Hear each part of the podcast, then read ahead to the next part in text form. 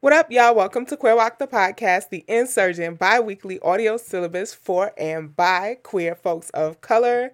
I am Money, the unlicensed mental health expert, and I'm here by myself right now.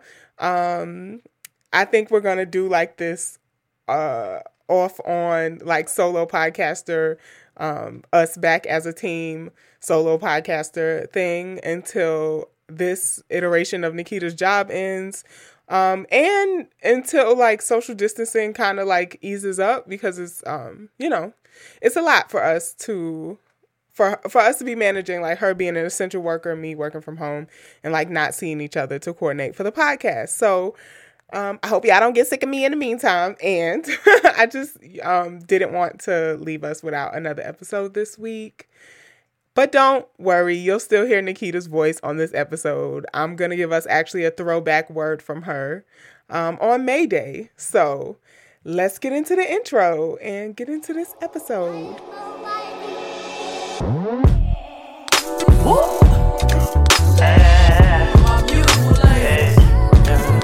Love your chocolate demeanor and your cocoa kisses. I see your glow from a distance. Your vibe incite my submission. I give you all of me.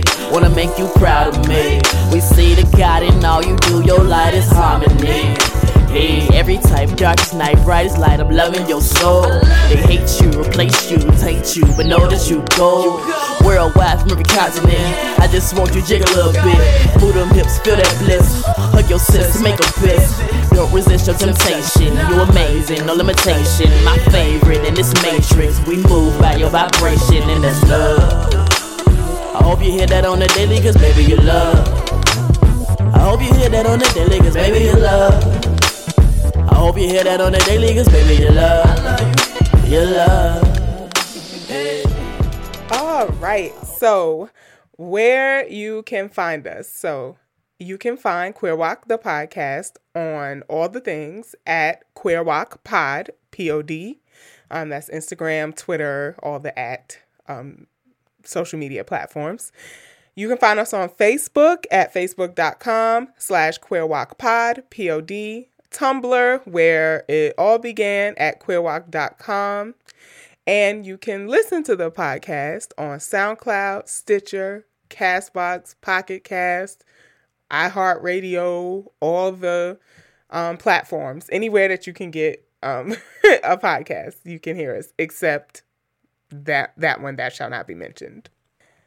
All right. So um this is the part that feels most uh solo podcaster when I can't hand it off to Nikita to do um, parts of this uh the intros to the episode. But um ways that you can contribute to Queer WOC to keep us independent yet growing and going uh, is one of two ways. The first is by loving us out loud and doing the R's. You can rate us, review us, request a topic or um, um, like a queer WOC of the week, repost our episodes when we post, uh, retweet when we be out there on them Twitter streets, and reply to us. Tell us what you think of the episodes using the hashtag queer WOC to talk all things the episode.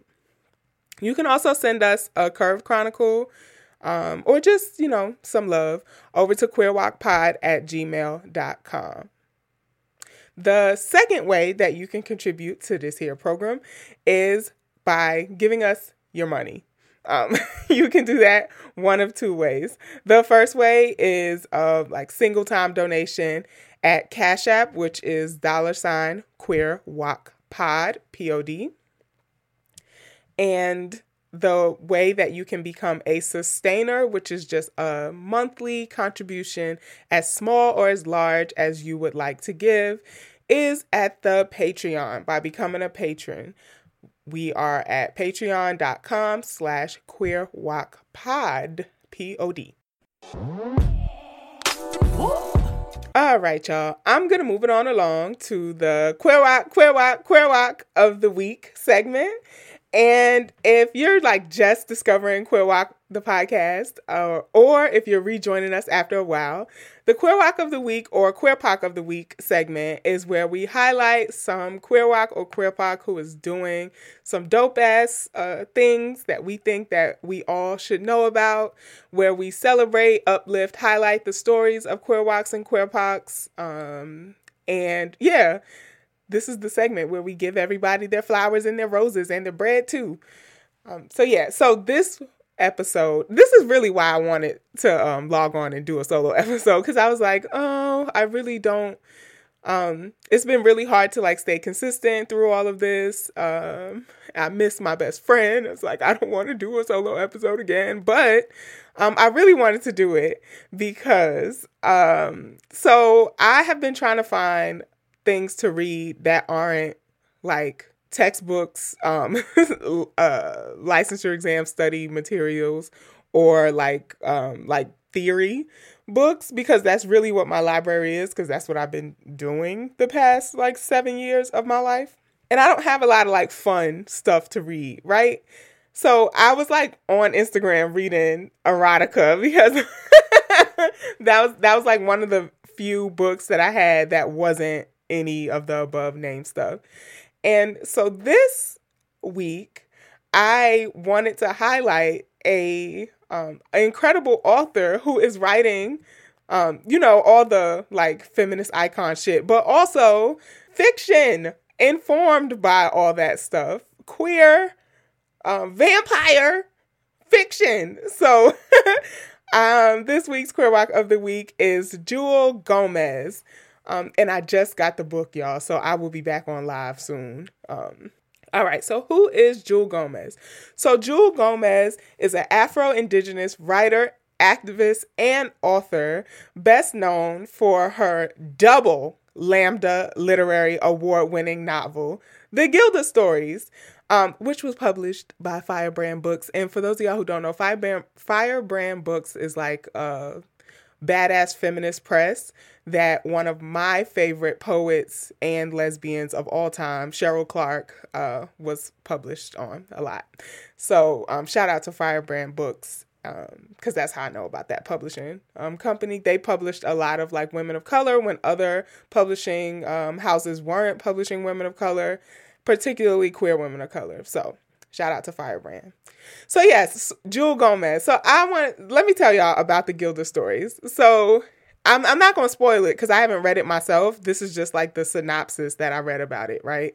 Um, I'm really excited to read it. I'm thinking about doing like book clubby stuff. I was talking to like a couple of the community contributors, and we're thinking about like reading it together and talking through it. So the Gilda stories is so first of all, it was Jewelle's first um, novel, and it was published in 1991. And it is a story of a black bisexual woman whose powers don't like come to her like attention. She doesn't realize her powers until she uh, escapes slavery and bumps into this vampire named Gilda who is running a brothel.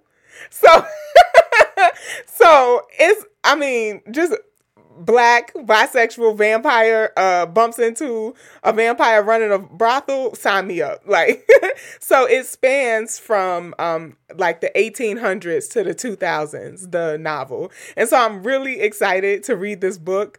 I cannot believe it exists um that that Jewelle wrote this book in the 90s and i'm just finding out about it now. But yes, I'm super, super excited about reading the Gilda stories. And if y'all already know about it and like have gone up for the Gilda stories. Why ain't nobody tell me? Um, I think I had heard about it a while ago, um, but definitely excited to read it. So, like I said, it is a double Lambda Literary Award winner. Um, it won the Lambda Literary Award for um, Best Lesbian Fiction, and it also won the Lambda Literary Award for Best Science Fiction. So, yes, double Lambda Literary Award winning book. Um, it was adapted into a stage play that was called Bones and Ash, a Gilda story. um, and it was uh, performed by the Urban Bush Women across 13 cities. It went on tour. It so so uh, Gilda Story celebrated its 20th anniversary in 2011. I actually ordered the expanded 25th anniversary edition with uh, afterwards by none other than Alexis Pauline Gumbs, the high priestess of queer WOC. If y'all listen to the show, y'all know how much um, we love APG over here. So I am like too happy to read this book and to learn more about Jewelle. So, a little bit more about Jewelle Gomez. So, she has like taught and lectured at a bunch of different universities San Francisco State, Hunter College, Rutgers, um, New College of California, uh, The Ohio State, um, just to name a few. Uh, she's also the former executive director of the Poetry Center and the American Poetry Archives at San Francisco State University. Um, she's worked at nonprofits. She's the former director of the literature program and the New York State Council on Arts. Uh, just like has been writing her way into greatness like her entire life basically. Um, she was uh, also the president of the San Francisco Public Library Commission for a while. Um, and she's currently like working on um, plays. She's a playwright and is in residence at the new Conservatory Theater Center. Um, so yeah, like just everything that you can read about her tells you that words are her passion and I love reading people who feel that way. Like Toni Morrison is one of my favorite um, authors, and words were definitely and obviously her passion. So I'm just so excited to jump into the Gilda stories. So shout out to Jewelle Gomez, Afro Indigenous queer baddie, fucking it up, who is giving us the queer of color fiction we deserve in these times. Um, I want to read nothing else but about uh, queer women vampires. So thanks for the Gilda stories, and I can't wait to get back to y'all after I read it. Alrighty, I'm gonna move it on along to community contributors. Yeah. And the community contributors segment is the segment where we shout out y'all who make um, Queer WOC the podcast possible. It's like um, me and Nikita sort of like curate it, um, but you all make it happen. So thank you all. And this is the thank you segment where we give it back. So first of all, um, if I get this out in time, Ramadan Mubarak to all the queer Muslims in our community out there this should drop on the first day of Ramadan, uh, 2020. Let's see if I edit it in time to get it up. but Ramadan Mubarak nonetheless. Uh, so shout out to all the queer Muslims.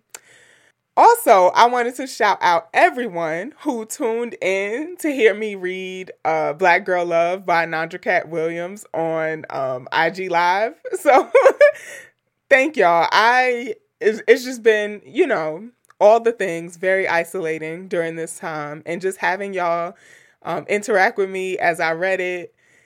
I, you know, like I said, I wish I had one of those, um, you know, phone sex operator voices that sound much better reading erotica. But y- y'all still gave me the energy um, to get through it. And those short stories, well, some of them were more, you know, wet and entertaining than others. Some of them was kind of um, tame. There were like X rated, double X rated, and triple X rated ones. So um, I just wanted to shout out a few of the folks who were really active on the IG Live the other night. So shout out to Ari, to T the Muse, to Orion, to Philly Noir Bravado, Bravarde, Philly Noir. Shout out to you. And to the homie Joe. Um, thank y'all for coming through uh, and uh, listening to me read lesbian erotica. So, we have three new patrons this episode that I want to shout out. So, shout out to Shy, Addis, and Verde for coming through and becoming patrons. And during this time, I can't under stress how important that is to us that you decide to give us your coins during a global pandemic. Thank you. And now, I show how little I know about geography, and our borders are fake shout outs. so, um, our borders are fake shout outs is where we like to highlight like communities outside of urban city centers because sometimes us queers like to be very uh, uh metro normative as if um you know the only true way to have a queer life is to be in a big city. And we know like that's not the case, right? A lot of us live in um, either like smaller cities, rural areas, or just like outside of the huge metropolitan areas. So I like to shout those out and also show how much I don't know about geography. So shout out to Claremont, California, which is on the West Coast, Brookville, Ohio, which is not on the West Coast, and High Point, North Carolina, which is on the East Coast. no, I actually love North Carolina. So shout out to High Point. Um, and thank you all for listening.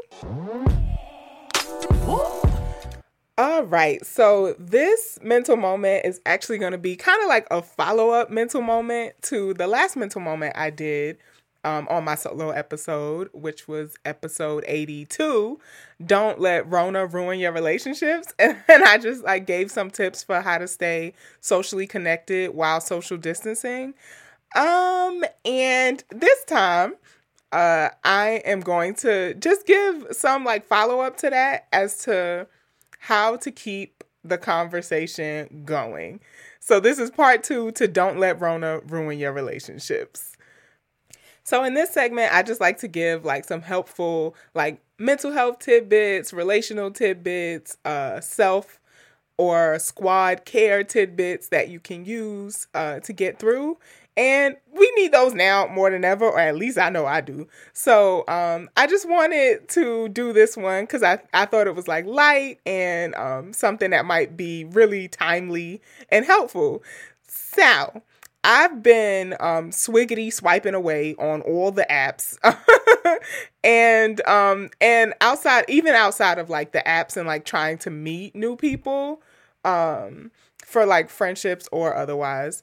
I've also been trying my hardest to check in and keep in touch with friends, um, and I kept getting stuck in like conversations and I realized, like, oh my gosh, I know strategies for like keeping conversations going because I'm a therapist. And there have been really painful sessions that I've had where I've had to drag it out to an hour. Like, you will never know how long an hour is until you have to get a teenage boy to talk about anxiety. I'm I'm telling you. So, um so this is like a mix of like my own strategies that I use to keep conversations going um, not that your conversations with people you love and care about should feel like a session, hopefully.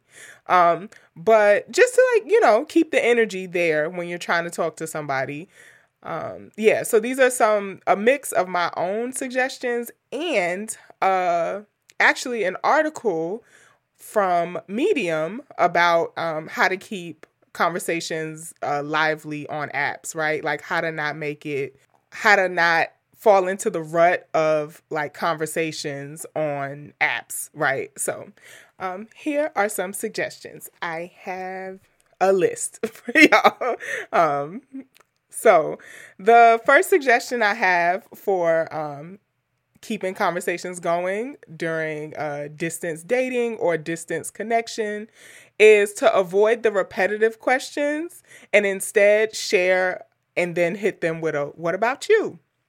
So what I mean by this is y'all know the uh, routine, repetitive, uh, monotonous conversation starters. Like, hey, how are you? How was your day? Where you from? What do you do? Like those, you know, the small talk conversation-y things. Um, sometimes people get burnout of answering those questions. Um, and so instead of hitting people with those, share a little bit about yourself, whatever you feel comfortable, and then ask a follow up like, what about you? Or um, can you relate to that? Have you ever experienced that? So you might want to sh- like if I was doing this, I'd be like, "Oh, I actually have a podcast called Queer WOC, and and I listen to a lot of podcasts. What about you? You know?" And then you actually have a conversation going where it can be, um, you know, it flows back and forth. The second suggestion for how to not let Rona ruin your relationships is to share a funny anecdote. Um, sometimes, let's say, let's say you didn't take heed to my first suggestion and you hit them with the "How was your day?" or "So tell me about yourself," and now you can't find a place to go from their answer or from that answer that maybe you gave sharing a funny anecdote is always like a really cute quick way to like restart a conversation um so maybe ooh i was uh trying to spray lysol on my package and and accidentally got something in my eye. Uh, you know, like like something that somebody can respond to, um, or like a funny thing that you heard or saw that um that might get people responding um, or laughing. Just bring some joy to somebody's day, uh, even though getting Lysol in your eye is not funny. it's funny for other people. It's not a game for you. Trust me, I know from experience. the third suggestion I have for keeping conversations going um, is to move it to the phone.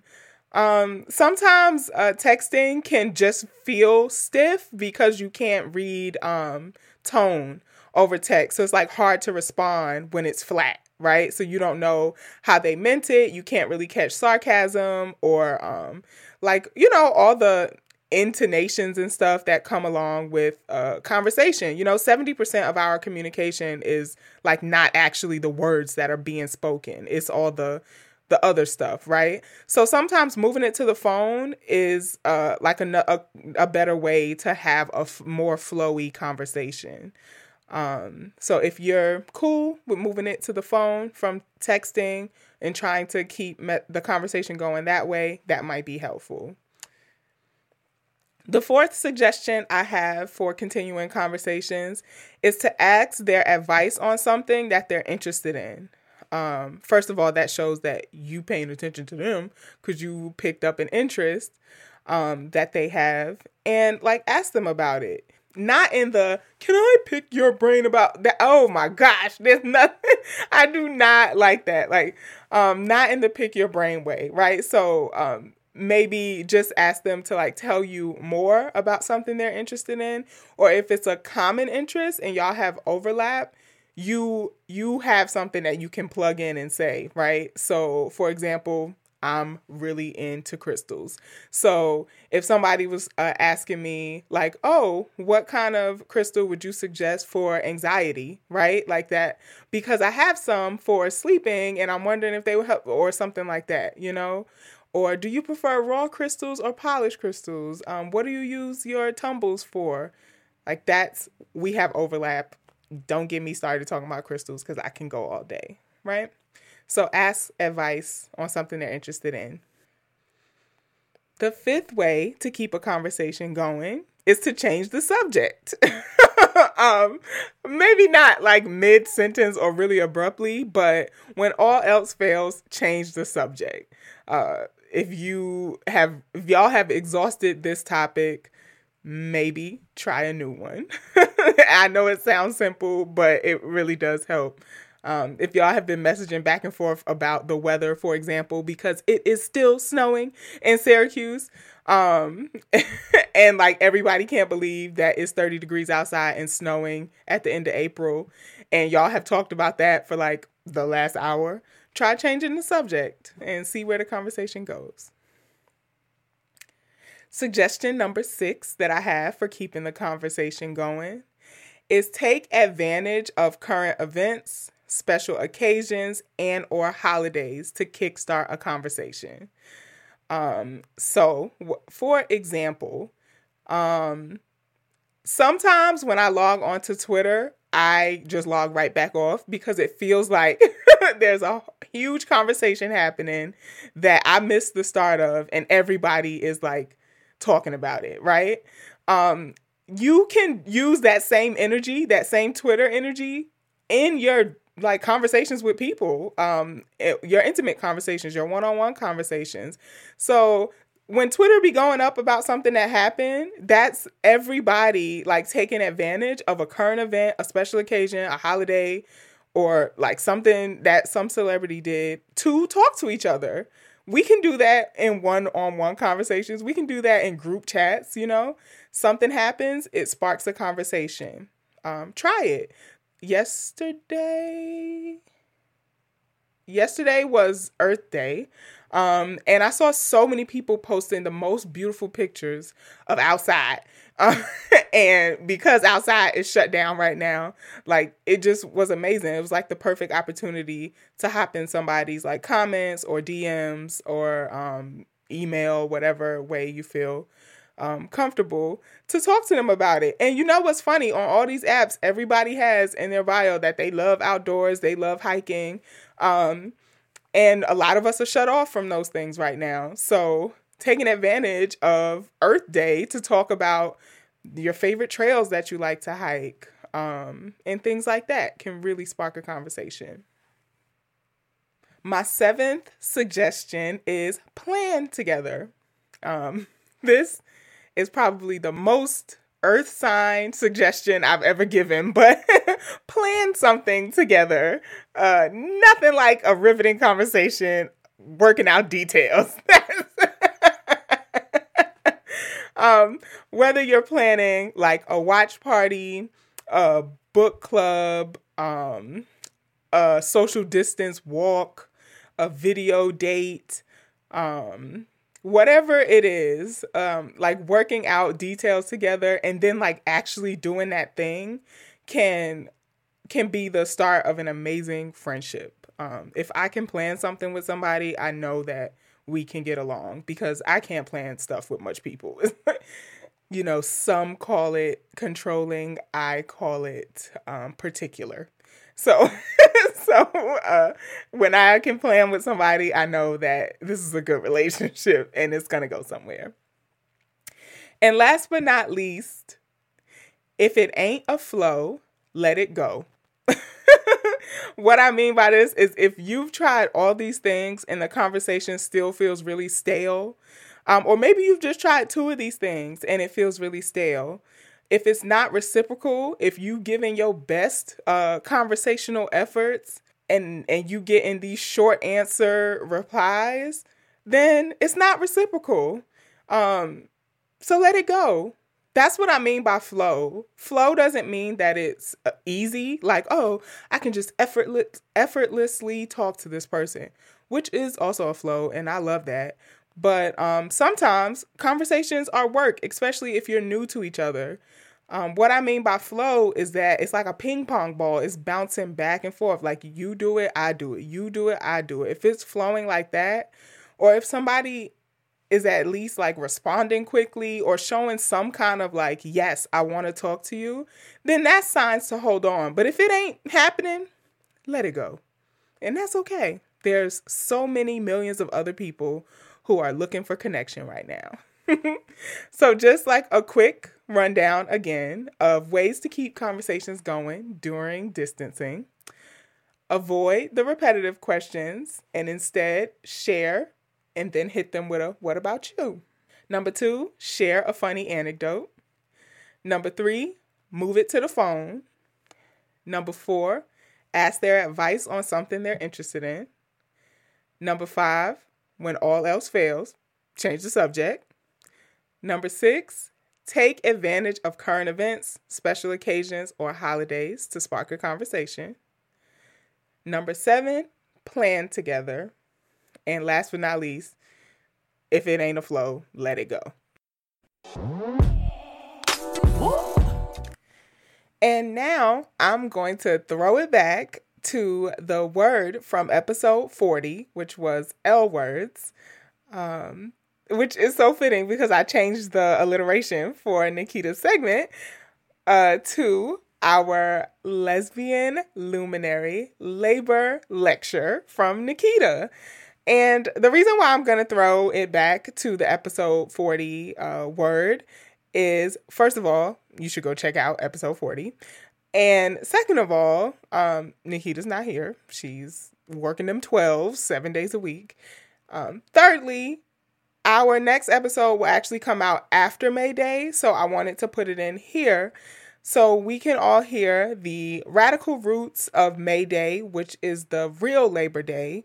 And in this time where people are being called essential, but being treated as replaceable, um, and like superfluous uh, populations, I definitely want to uplift um, workers. And everything that I've learned from um, Nikita about labor organizing and what we have what we have as like folks of color, queer folks contributed to labor movements. Because I think a lot of times when people hear like labor fights and labor struggles, like it just has this really um, working class white dude connotation. And so I really love Nikita for always reminding us, always, always, that we've been here. These have always been our struggles. Um, and that we live within the results of um, organizing, right? So, um, what what is that quote? Like, you only get what you're organized to ask for. Like that is what we see because of May Day. So, I'm gonna throw it back to her word from episode 40 and let's get into it. Intro me. Um, welcome to the word with Nikita. I kind of prefer that. Welcome to the word. with Nikita. I feel like we need to record Cheo saying your name. Oh my god, It. he's so cute. Yeah, he is. He's adorable. Little radical baby. Kita. Kita. He's so cute. And this week on The Word with Nikita, the word is. you ain't Frasier Crane, bitch. Stop. Maybe I am.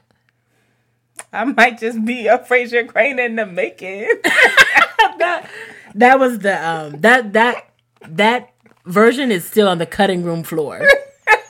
anyway, so this week's word is May Day, also known as International Workers' Day. So by the time you all listen to this episode, actually, even it's even past today. So May Day, International Workers' Day, is on May 1st. Kind of like there's starting obviously to be a theme here and all these I feel like a lot of these holidays I'm always like, imagine that they have anarchist or socialist roots. um, I'm really indoctrinating here. So um it's international almost as if you have a socialist agenda. uh, specters. Uh, anyway, so International Workers' Day is um, the real Labor Day, not that bullshit that is celebrated in the U.S. in September, but this is the real uh, Labor Day that's celebrated around the world, and um, like most of the holidays I talk about, it does in fact have anarchist and socialist roots. So back in the late 1800s, so um, in the 1880s, there was a huge push and a huge fight to shorten the workday to eight hours a day. So I mean, Imagine. increasingly now, like people don't even work Don't even work work eight 40 hours a day. right Yeah. but that was it was an important victory um, that was won um, from the labor movement broadly but it was it was a demand especially pushed um, by radicals within the um, labor movement so at that time people were working i mean unfortunately not like un, not unlike today people would be working 10 12 or 14 hours a day Mm-hmm. so kind of the the economic backdrop of the 1880s is that there was this economic boom that was happening in the country and so workers were saying because there is like this economic boom uh, boom and there is this wealth to be spared instead of having you know workers work 10 12 14 hours then the demand was on employers to hire more workers and so that that way uh, more amount of workers could work less amount of hours Yes. right I just, Go I mean, I think people, I don't, I mean, I know definitely, I won't say people, I won't externalize it. It's me. Like, I don't realize enough, like, when you say these were like radical thoughts in their time, because, because of these movements, they are so everyday to us right now. Right. So to think that somebody was at work, they like, bitch, I'm in four, I'm in hour 14, and somebody was like, you know what? They should hire more people. And somebody else was like, whoa, whoa, whoa, whoa. cut that shit out.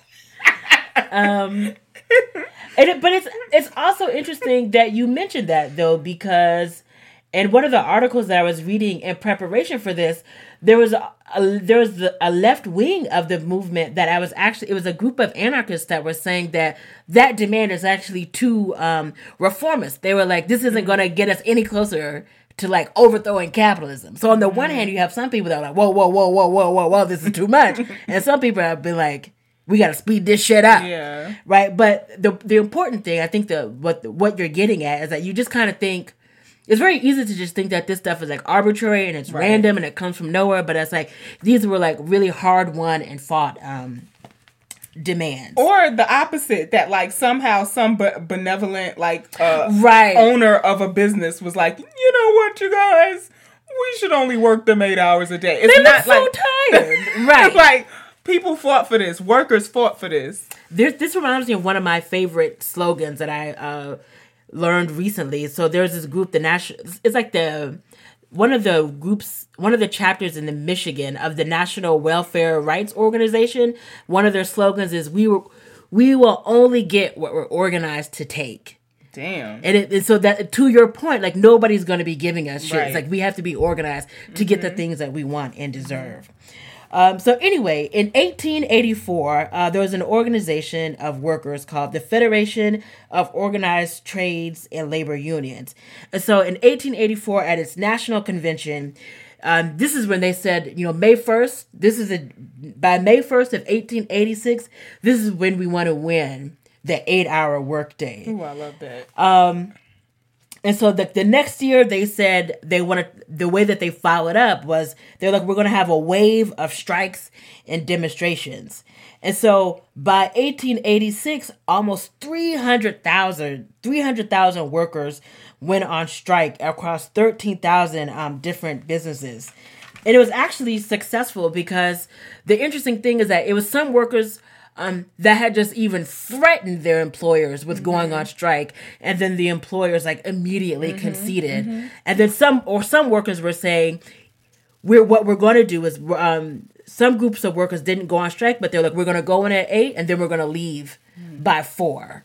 And so them taking that action, that collective action together, Wow. that um, forced Yeah. some workers, some employers, Like we just gonna give ourselves an eight hour work. Right, day. right, right.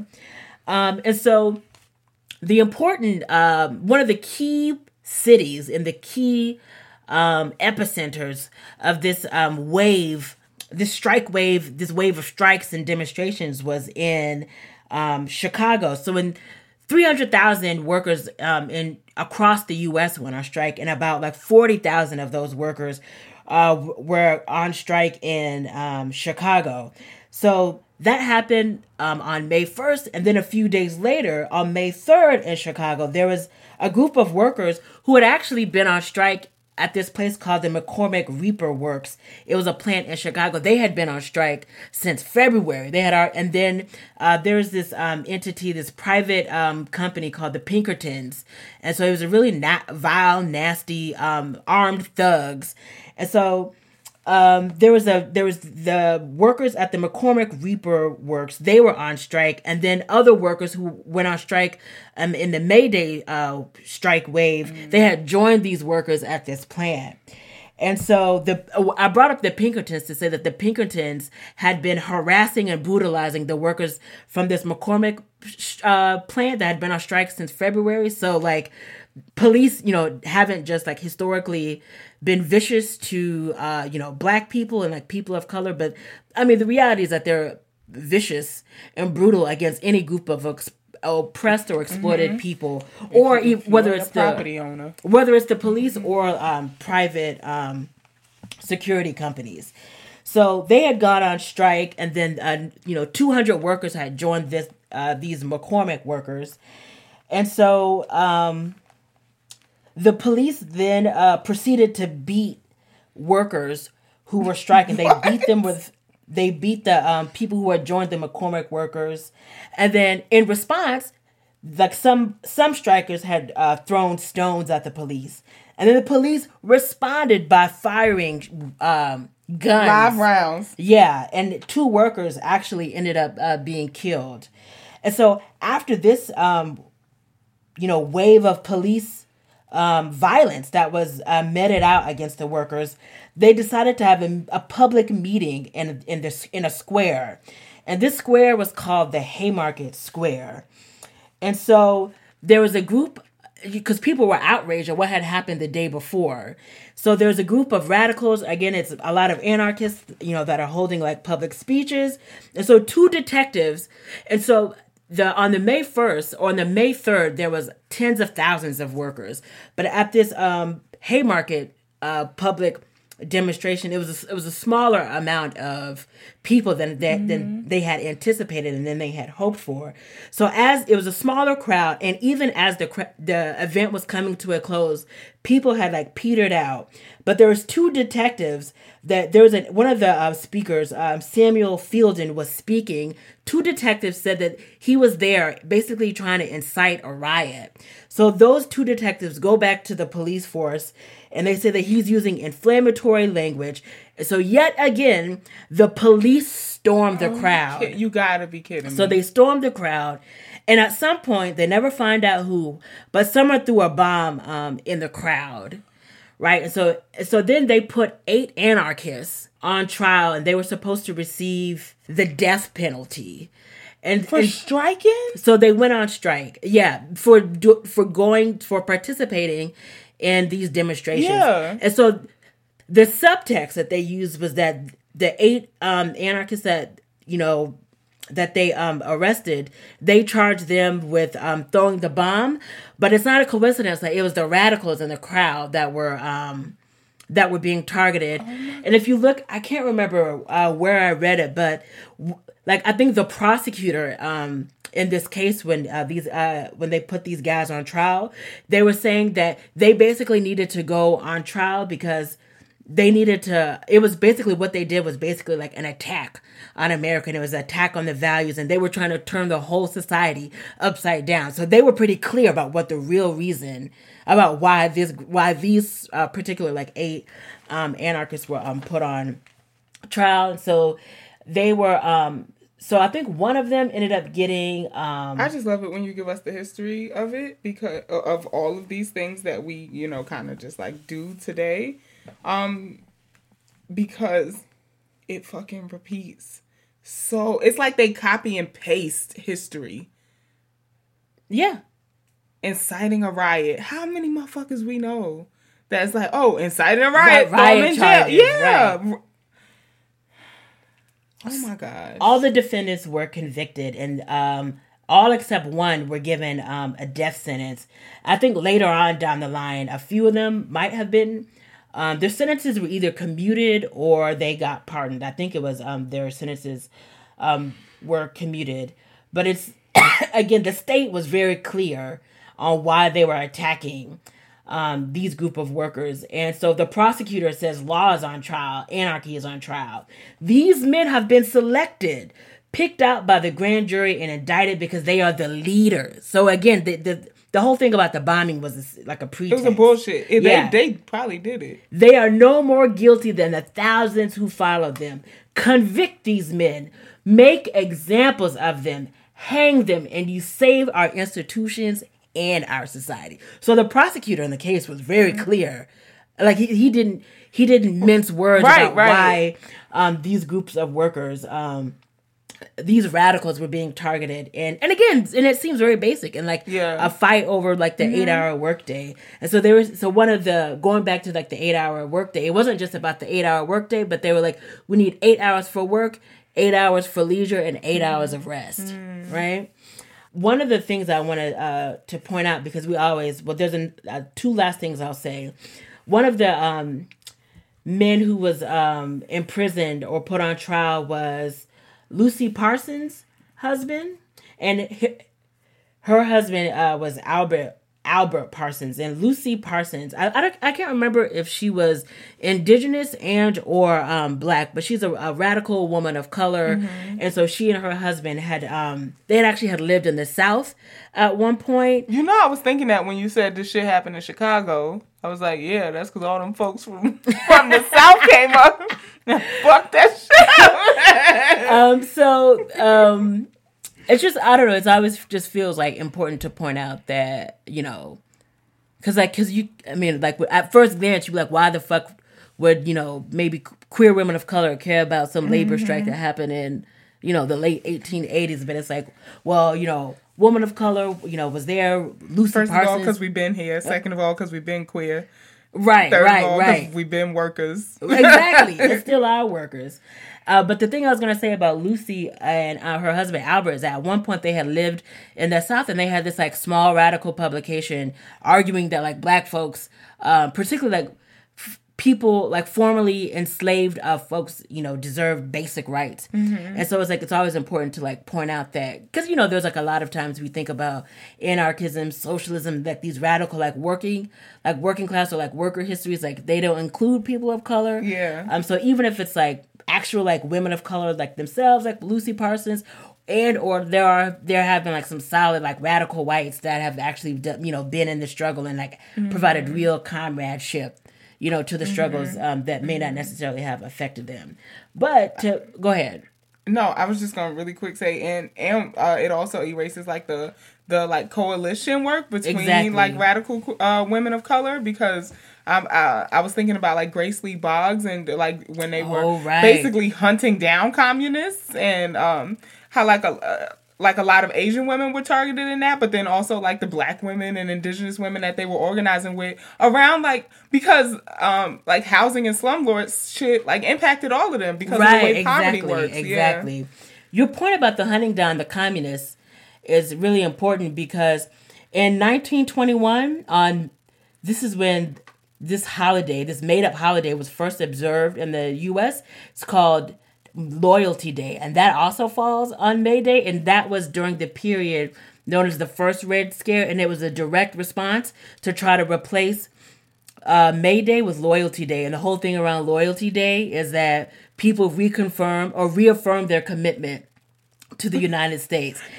and in 1955, uh, Congress like passed something, and every and every since, and even Obama did this mm-hmm. every year on May 1st, they issue some kind of statement or proclamation. It's been happening since 1955, where they say, you know this is loyalty day and people you know reaffirm their commitment to like quote unquote american heritage and american values and that kind of thing Ain't 1955 the same year as Brown v. Board of Education? oh shit it is That doesn't seem like a coincidence to me. yeah and it's also during the the mccarthy uh attacks on radicals in too.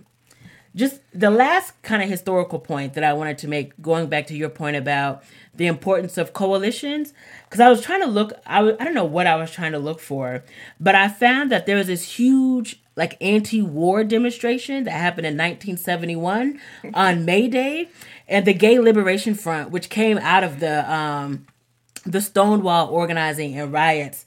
Um, so there was a there was a contingent of the Gay Liberation Front that was really adamant about making sure that there was uh, queer or gay folks had a had a contingent at this huge um, May Day action um, in 1971, and so it, there was actions in New York City and in Washington D.C. and then there was also um, an action on the West Coast In San Francisco. in San Francisco, and so they there was one committee in in Berkeley, and they called themselves the Gay May Day West, hey. and so it was just really interesting to see.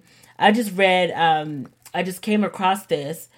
Um, so there's these. Um, it was I think it was mostly it was a lot of like uh, gay men, but they were going out into San Francisco and they were um, distributing leaflets and flyers, and so um, they were handing out flyers that were um, calling out like imperialism and against war.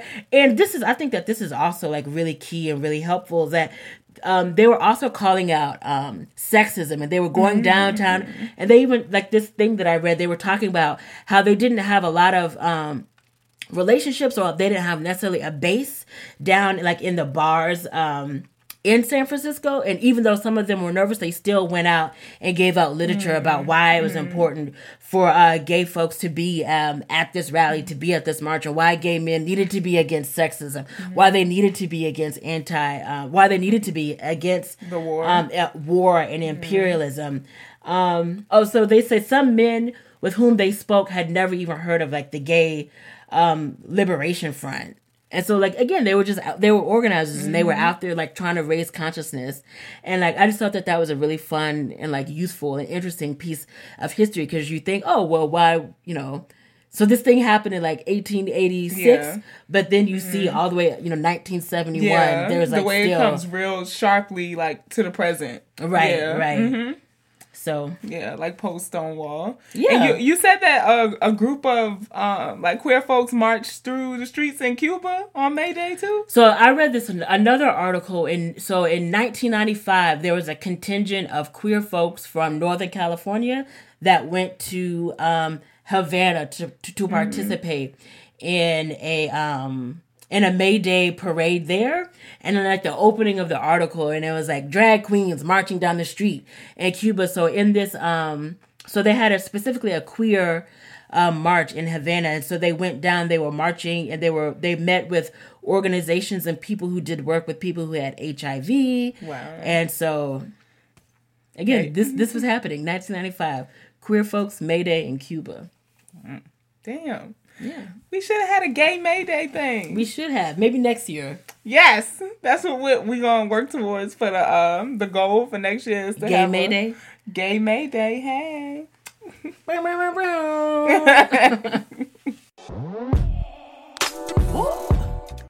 All right, y'all. So I don't have a topic for this segment. Um, usually, you know, we would talk here about all the things that don't fit into the other segments. Um, I just wanted to give a shout out to three podcasts that have been kind of like holding me um, over the past couple weeks. Uh, and that always make me feel like you know i'm with people even though i'm not with people because i'm responsibly uh, physically distancing um, so that we can be let outside um, yeah so i y'all already know that um, like i love podcasts uh, specifically the podcast homies of the batty brigade. Um, but lately i've really been um, true like so deeply appreciating Marsha's plate. Um so shout out to the whole BBB um but Marsha's plate specifically always makes me feel like I'm with like family and like I'm not in a room alone. So when I'm like cooking or doing laundry or just like can't find the energy to get off the couch and am sick of trying to find something to watch on Netflix, like Marsha's plate is always my fall back like my go-to because it is it's like an antidote for loneliness. Like um between like laughing and sometimes being on the verge of like crying um because of the topics they talk about like i never feel alone when i'm listening to marsha's plate aside from them being the homies but you know like uh i just love the podcast. So um, shout out to the homies at Marsha's Plate. And if you haven't checked out their podcast, you should definitely go do so at Marsha's Plate on all the things. Um, yeah. So that's, you know, my first uh, podcast that's been holding me. The other podcast that I wanted to shout out is your gay aunties. Um, they, they okay. Hanifa and Red have just uh, been consistently putting out funny ass episodes. Um, like the entire year. So definitely go check out your gay aunties. Follow them on Instagram. Um, it just helps always to just like see folks who have already survived what you're going through um right now and like um they're I don't I guess aunties is the word, right? They're not elders of the community, but definitely like of a different like generation or era of um like black lesbians than I am and just hearing them literally just hearing them talk to one another makes me feel less alone during this time. So um, I love y'all, Hanifa and Red. And if you haven't listened to your gay aunties, go check out your gay aunties. And last but not least, I wanted to tell y'all about a new podcast um, from Gabby Rivera, who wrote um, Juliet Takes a Breath. And if y'all have never read Juliet Takes a Breath, it is one of my favorite books, period. Like hands down. Um, not just young adult. It is an amazing book, like a coming of age story of like uh Afro Latina from the Bronx who has asthma. So it's like relatable on a lot of fronts. Um, so, um, but Gabby Rivera just came out with a new podcast called Joy Revolution, and it's on all the things. And the very first episode, um, Gabby is talking about being like searching and and choosing joy, um, and it's just I don't know if like if the pandemic kicked off and then Gabby decided that they were going to do this podcast, but I, I mean, the timing could not be any more perfect. Um, I saw it, it's literally a brand new podcast show. I think they have like two episodes out. Um, and the second one is with Ari Fitz, who, whoa, talk about early throwback YouTube days, uh, YouTube crush right there.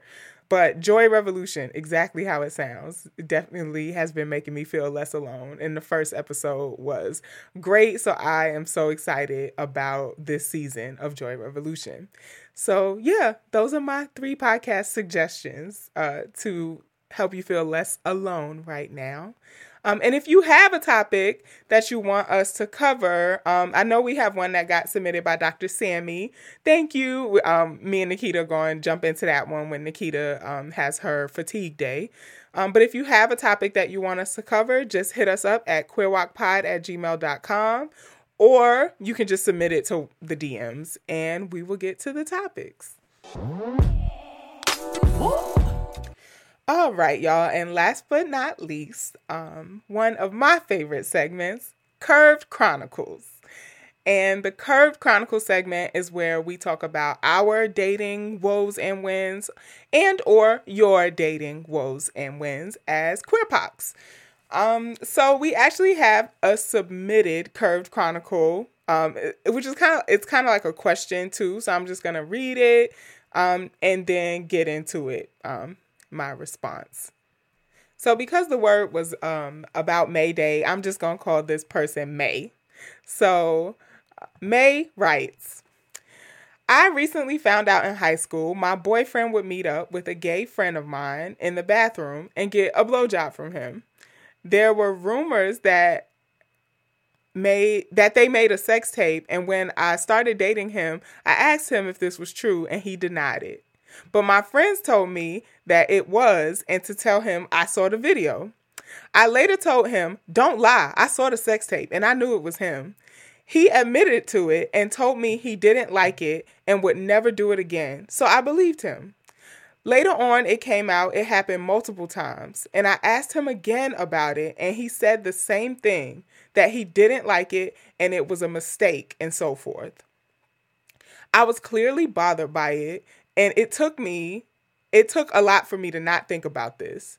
Flash forward two years of dating, and we are now in college. And a friend of ours both told me my boyfriend made a secret Snapchat to contact the gay man and showed me that there was a video on the site of the gay man giving a blowjob to an unknown guy, which kind of looked like his dick, and was also in a bathroom, but I couldn't tell. I couldn't get it out of my head. And I, of course, asked him, and he denied this, but he seemed very convincing. What do I do? Is my boyfriend gay or bisexual? Okay, May. Well, y'all, um, you can send your Curve Chronicles to queerwocpod at gmail.com. All right, so um, May, first of all, you end this um okay, all right so you in this is it feels like your biggest um takeaway from these experience this experience you've been in this relationship let me count it up the years the years child um at least four years by my count of this um short letter that you wrote us. Um and your concern is is your boyfriend gay or bisexual? Child um, my biggest concern is that you've been in a relationship for multiple years with someone who lies to you. Like that, that, like, it's not about his sexuality. It's about the fact that he has hid sex tapes. He's obviously engaged in like sex with other people and has not told you that in and of itself is the core of like relationship issues here, not necessarily his sexual orientation, right? Because um yeah, because if he's lying about this that there's um, video evidence of, what else is he lying to you about? Like that's that's my questions uh, in this situation. um, and I understand that y'all started dating in high school and then it like went to college and I guess you're like halfway through college right now. So you're young. Um and so I'm going to tell you right now that the the biggest thing that you should be focusing on or concerned about is not necessarily how your boyfriend is um identifying um as far as orientation because you know people this could you don't know this could be a paid snapchat that he's getting checks for. Um this you know this this could be any situation right? Um but what concerns me the most is that this was hidden from you and that he lied about it when you asked him about it. Um so in that situation what should you do? Um me personally I I just think that where there's smoke, there's fire. So if you would lie to me about something like this that my friends have seen video evidence of and that is clearly, clearly a lie, there's there's just no end to what you will lie to me about. And I cannot be in a relationship with a liar. So I think you have to assess like how much deceit you're willing to tolerate. Um and if you will if you are willing to continue a relationship with somebody who who like lied to you in your face. Like there is video evidence, sir, and you still lied about it. Um yeah, so that's the biggest thing for me here, May. Also, shout out to your friends for holding you down because they um like told you about it. This is reminding me so much of like one of my uh relationships where like everybody would tell me that my partner was cheating on me and I just like didn't believe it because I was young as well. Um, but my friends were definitely good friends through that. They they was not out here like, well, that's her business, you know. um, so shout out to your friends for for being like, uh, girl, what is what is you doing, child? Like your man is out here with all the sex tapes from high school, from college, all the sex tapes. Okay. Um. Okay, so that that was my first thing is that the concern should be about being lied to and um, deceit, not his orientation. Secondly, what kind of relationship have y'all agreed to? Like, what are the terms and conditions, for lack of a better way of saying it, of your relationship? Because you you didn't really say like after you found out about the sex tape and him getting head in the bathroom in high school. Y'all didn't break up. You said flash forward two years. So you stayed with him two years after you found out about that. Is this a is this a breach of y'all's agreement? Like that do y'all have an understanding around um sex? Like that y'all can have sex with other people and this is just an issue for you because he's having sex with a guy? Um or like what like what is the issue? Like what's the what's the real tension here? Like, is it that it is a guy he's having sex with? Or, or that this this is cheating as defined by the way y'all talked about it for your relationship um because if it's that it's a guy then i think um you and him have more stuff to talk about yeah, because if y'all have agreed that you can have sex with other people and you're taking issue with the fact that the other people are people who happen to be the same gender as him, um, that that is problematic. um, but maybe he did he didn't tell you about his um like attraction to men and that he would be having sex with men if y'all have an open relationship.